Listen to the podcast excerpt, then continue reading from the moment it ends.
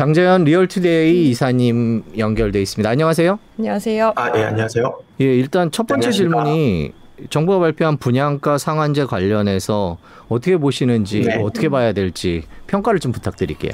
어, 뭐 간단하게 얘기하면 좀 더좀 어, 분양가 심- 상한제 심사 매뉴얼이 세부 항목별로 좀 합리적인 심사 기준을 제시하고 또 지역별 특성을 고려해서 운영될 수 있도록 관련 내용을 개선했다라고 발표를 했, 했습니다. 네. 네. 어, 결론적으로 말하면 결국 이제 분양가 상한제 자체를 이제 좀더 어, 분양가가 앞으로 분양가 상한제를 적용받더라도 가격이 올라갈 거다 이렇게 보시면 되고요. 어, 큰 틀에서는 큰 변화가 없는 것 같지만 이제 지자체마다 이제 좀 들쑥날쑥한 분양가 안전 항목이라든지 뭐 심사 항목 방식들 뭐 이런 것들이 좀 구체화돼서 이제 지, 지자체의 어떤 과도한 재량권을 좀 축소되고 그다음에 이제 민간이 예측하는 어떤 그런 부분들을 좀 더 많이 심사 기준에 포함시켰다라는 게 어, 이런 평가 기준이고요. 실제 현재 이제 분양가 상한제 금액은 이제 택지비라든지 혹은 기본형 건축비를 합해서 어, 택지비 공사비에 대한 각각의 어떤 가산비를 좀 더해서 분양가가 됐었는데 이게 워낙 지자체마다 막 들쑥날쑥하다 보니까 어, 사업 주체 간 그 다음에 지자체 간 굉장히 분쟁들이 많았거든요. 그래서 이번에 국토부 같은 경우 국토부에서는 이제 택시 택지비 심사에서 그 공공택지의 경우에 이제 상가 임대 면적을 제외하고 딱 아파트만 짓는 그 비용들 그리고 또 택지지구의 경우 이제 주변 시세가 더 정확하게 반영될 수 있도록 그 어떤 표준지 산정 기준 및 뭐 입지 특성 차이를 보정 기준을 구체화하겠다 이렇게 밝혔습니다. 그러니까 예를 들면 예전에는 그 지역에서 가장 싼 아파트가 기준이었거든요. 근데 이제 이거를 주변 입지라든지 주변의 어떤 특성을 보고 어, 분양가를 좀 심사하겠다 이렇게 좀 바뀌면서 좀 더 이제 분양가를 좀 현실화 방안을 어, 현실화, 현실에 맞게 분양가를 책정할 수 있도록 하겠다 이렇게 얘기를 했습니다. 또 하나 추가된 게 이제 뭐 에너지 절감률이라고 해서 이 사전 청약 단지 같은 경우에 주택의 에너지 절감률을 측정할 수 없기 때문에 매뉴얼에서는 뭐 에너지 절감률 60% 로 가정해서 이제 추후에 분양가에 반영시키겠다 이렇게 얘기를 했는데 쉽게 얘기하면 뭐 우리 단지가 에너지 절감률을 좀 낮게끔 설계를 잘 해서 분양가를 좀 더 받아야 된다 이렇게 얘기를 하면 분양가를 좀 더 높여주는 뭐 그런 방식으로 이제 좀 조정이 됐거든요. 그래서 예를 그래서 과거에는 굉장히 그 지자체마다 이 지역 어, 만약에 뭐 예를 들어서 3년 동안 분양이 없었던 지역 같은 경우에는 그 지역에서 가장 저렴한 아파트를 기준으로 삼, 삼는다든가 혹은 지금 3년 동안 아파트 가격이 굉장히 많이 올 랐지 않습니까? 3년 전에 분양했던 아파트 분양가를 좀 적용한다든가 뭐 그런 어떤 기준들이 막 들쑥날쑥했거든요. 근데 네.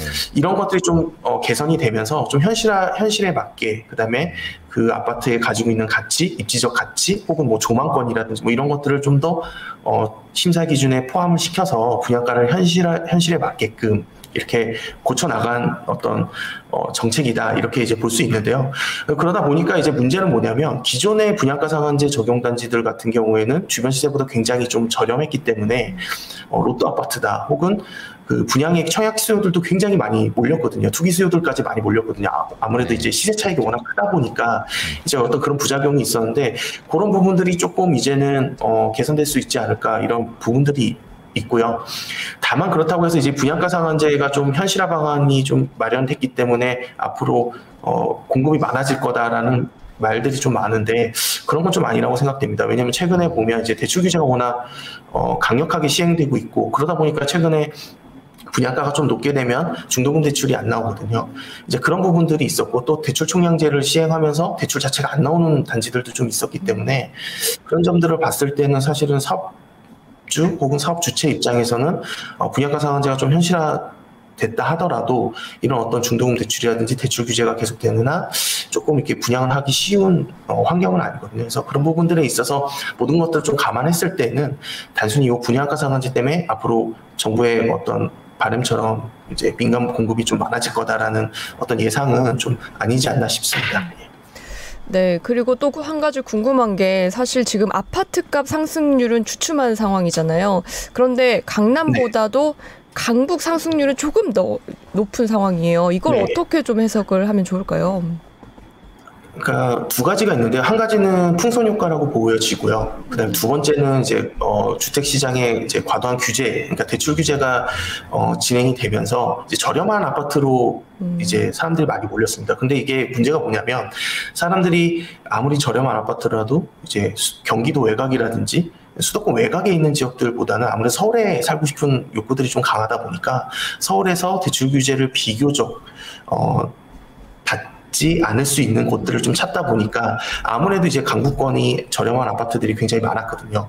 이제 그동안에 뭐 유타운이라든지 혹은 강남권의 어떤 재건축을 통해서 이 강남권이라든지 주- 서울 주요 지역 같은 경우에는 아파트 값이 너무 많이 올랐기 때문에 실제 이제 실수요자들이 주택을 마련하기 굉장히 어려웠거든요. 반면에 이제 노원구나 뭐 강북구 혹은 도봉구 뭐 이런 지역들 같은 경우에는 3억 원으로도 내 집 마련을 할 수 있는 아파트들이 굉장히 많았기 때문에 이제 지금 이렇게 아파트 값이 많이 오른, 오른, 오른 것 같거든요. 실제 이제 지난 8일 이제 KB 부동산 자료를 보면 서울 아파트 평균 매매가격이 한 12억 천만 원 정도 가량 되거든요. 전체 작년 12월보다는 한 16% 정도 가량 올랐습니다. 어, 반면에 이제 그 지역별로 살펴보면 강북군 소형 아파트 값이 상승폭이 굉장히 컸는데요. 작년 12월만 해도 어, 5억 3천 어, 558만 원 정도였던 평균 가격이 어, 지난달에 한 6억 7천 한 600만 원 정도. 그러니까 약 상승률로 보면 약 26.3%나 올랐거든요. 어, 강북군에서도 이제 중저가 아파트가 밀집한 이제 도봉구라든지 노원구 같은 경우에는 도봉구가 한 26.6%, 그 다음에 노원구가 한 24.2% 정도 올랐습니다. 그러니까 서울에서 1, 2위를 차지할 정도로 굉장히 많이 올랐고, 어, 다른 지역들 보면 이제 강서구가 22.4%, 그 다음에 중랑구가 20.5% 이렇게 보듯이 좀 저렴한 아파트들이 많이 밀집해 있는 지역들이 대부분 20% 이상 올랐습니다. 그러니까 그만큼 실수요자들이 저렴한 아파트가 많이 있는 강북권이라든지 혹은 이제 서, 외- 서울 외곽 지역에 있는 소형 아파트로 많이 몰렸다는 이야기거든요.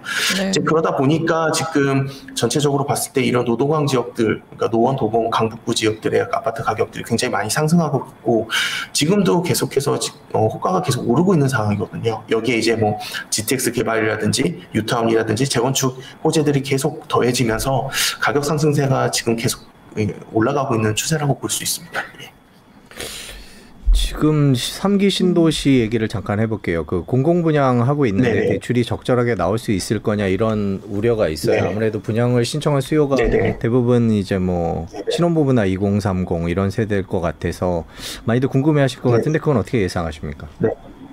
그러니까 이론상으로는 이제 지금 상기 신도시를 받는 분들 같은 경우에는 대출이 다 가능할 것 같습니다. 근데 문제는 이제 정부가 올 하- 하반기에 시작한 것처럼 대출 총량제나 이런 것들을 시행하게 되면 이, 이게 과연 이제 그때 가서 과연 대출이 나올 건지 는 뭐 명확하게 판단을 할 수는 없지만 이론상으로는 지금 가능하다고 볼 수 있거든요. 특히 이제 네. 상기 신도시 가운데서도 인천 계양이라든지 어, 남양서 남양주 왕숙 같은 경우에는 이제 분양가가 공개됐지 않습니까? 이들 지역 네. 같은 경우에는 분양가가 6억 이하 6억 원 이하이기 때문에 뭐 연소득 7천만 원 이하 가구라면 주택담보대출을 한 70%까지 LTV를 어, 70%까지 받을 수 있는 이제 보금자리 대- 보금자리론 대출이 가능하고요. 또 6억 원 이하다 보니까 어, DSR 주- 규제에서도 이제 적용 대상에서도 안 되고 그러다 보니까 신용대출이 있더라도 무관하게 분양가에 대한 대출을 받을 수 있다고 보여지고요.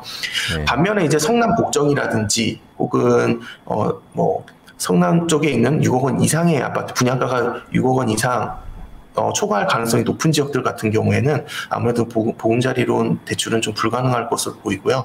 여기에 이제 DSR 어, 규제까지 적용된다고 보면 될 것 같습니다. 다만 이제 어, 연소득 9천만 원 이하의 무주택자들 같은 경우에는 주택담보대출 그러니까 LTV가 한 60%까지 어, 우대금 어, 우대로 받을 수 있기 때문에 이런 점에서는 이제 최근에 어, 규제가 좀 풀리면서 주택 가격이 투기과열지구 내에서 뭐 6억 원 이하에서 9억 원 이하인 주택들로 많이 조정들이 됐고 또 조정 지역 대상 역시도 5억 원 이하 주택만 대출이 나오던 게 이제 8억 원 이하로 상향이 됐기 때문에 어, 성남 복정 역시도 어, 총 대출량은 좀 줄어들더라도 LTV 60까지는 어, 음. 어, 대출을 받을 수 있지 않을까 이렇게 보여집니다. 예.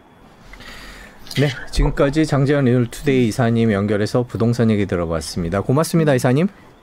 감사합니다. 네, 감사합니다.